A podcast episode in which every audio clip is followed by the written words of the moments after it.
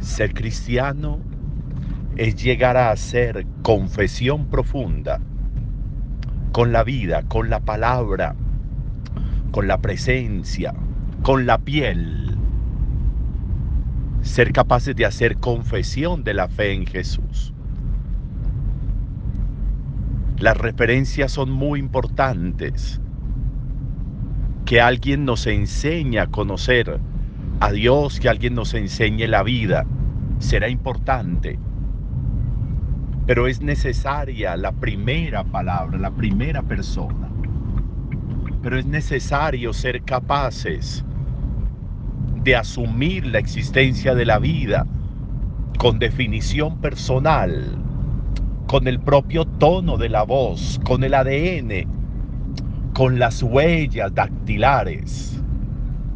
Es necesario que mi tono de voz que la mirada de mis ojos, que la cadencia de mis palabras sean las que argumenten la vida, las que vayan y vengan en la existencia. Porque a veces nos dedicamos a vivir la vida del otro, porque a veces nos dedicamos a hacer simplemente lo que el otro quiere que yo haga porque a veces nos quedamos en la referencia de la vida de otra persona, pero no asumimos la nuestra. A veces nos quedamos en la vida haciendo lo que el otro quiere que yo haga, pero no asumimos lo que yo tengo que hacer, el para qué estoy yo, lo que identifica la razón de ser de mi existencia. Y eso se presenta, podríamos decirlo, eso se presenta en la identidad, en lo propio, en el patrimonio propio individual, espiritual, emocional, corporal, relacional, en lo que soy yo, en lo que tengo yo, en lo que me identifica a mí, en lo que me permite a mí hacer presencia en la vida, ante la vida. De nuevo, es muy importante la referencia inicial en la vida, pero es fundamental que yo sea capaz posteriormente de tomar decisión propia. Al comienzo de la vida, cuando somos bebés, cuando nacemos, pues necesitamos, a manera de, expresión, necesitamos una nodriza, una nodriza, que pueden ser nuestros padres, que nos van diciendo lo que tiene que hacer es esto, lo que hay que hacer es esto, esto se hace así, esto se hace de esta manera, y vamos aprendiendo todo eso, y de alguna manera vamos haciendo lo que ellos nos dicen que hagamos. Pero en la vida hay que superar esa nodriza. En la vida hay que dar el paso de dejar que ya no sea esa nodriza la que me dirija la vida, sino que yo ya esté en capacidad, con alas propias, de asumir la existencia, con alas propias de vivir, que yo esté en capacidad de vivir la existencia desde mis búsquedas personales, desde mis riesgos personales, a veces incluso desde mis errores personales, para ir construyendo la vida multicolor que hay en mí, la vida muchas veces de prueba y ensayo que hay en mí. Hoy hacemos eh, memoria, memoria no, llamémoslo por su nombre, hoy celebramos una fiesta. Y es la fiesta de uno de los doce. Nos lo está recordando el Apocalipsis, pero también Juan, uno de los doce. Y es Bartolomé, a quien Juan va a llamar Natanael. Tiene el patronímico de su padre, Bartolomé, el hijo de Ptolomé. Y este hombre, en este hombre encontramos cosas muy, muy bonitas porque llega Jesús por medio de Felipe. Es Felipe quien le habla de Jesús y quien lo lleva a Jesús.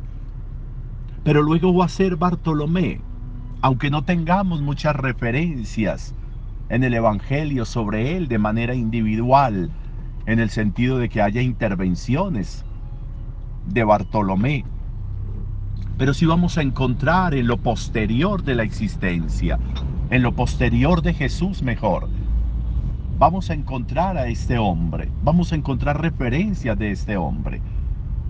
Y vamos a encontrar cómo este hombre en la historia nos dicen que fue capaz de llegar hasta la India después, a anunciar a Jesús, a llevar a Jesús, a predicar a Jesús, a este Jesús que lo llamó y que lo llamó cuando lo vio debajo de la higuera, a este hombre que fue capaz de decir lo que todo el mundo se guardaba. Fue capaz de decirlo cuando le hablan de Jesús, el de Nazaret, y es capaz de decir, y es que qué puede salir bueno de Nazaret. Pero allí va a encontrar que Jesús es capaz de reconocer esa limpieza en sus palabras.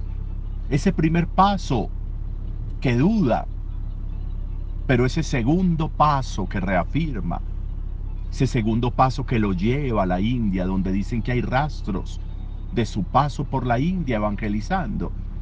Pero sobre todo una cosa esencial, un hombre que fue capaz de dar por Jesús, por ese Jesús del que dudó, fue capaz de darlo todo, de dar hasta la piel. Miren cómo es de importante que en la vida estemos en capacidad de vivir y de vivir hasta la piel, es decir, de vivirlo todo, de utilizarlo todo para el crecimiento, para la trascendencia, para la vida, para la experiencia.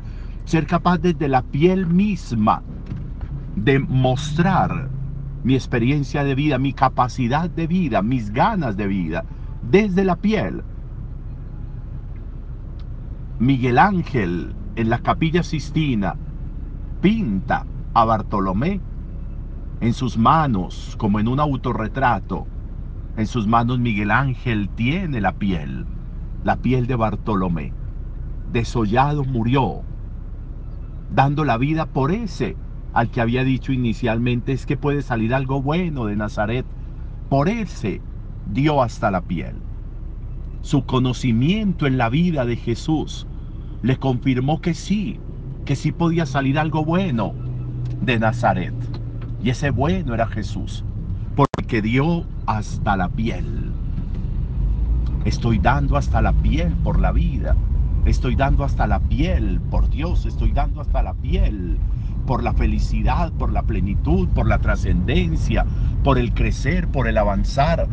Estoy dando hasta la piel por no dejarme dañar, ni derrumbar, ni destruir en la vida. Estoy dando hasta la piel por construir una existencia a pulso, aprovechando las orientaciones que tengo, pero tomando las decisiones necesarias, fundamentales en la vida. ¿Estoy viviendo yo o quién? ¿O quién es el quien vive? ¿Estoy viviendo yo? ¿Estoy tomando las decisiones yo? ¿Estoy siendo autónomo en el proceso de conocimiento, de amar, de querer, de vivir? Este Bartolomé nos enseñó hoy cosas muy bonitas. Se nos fue la mano en el tiempo. Ahí perdona. Buen día para todos.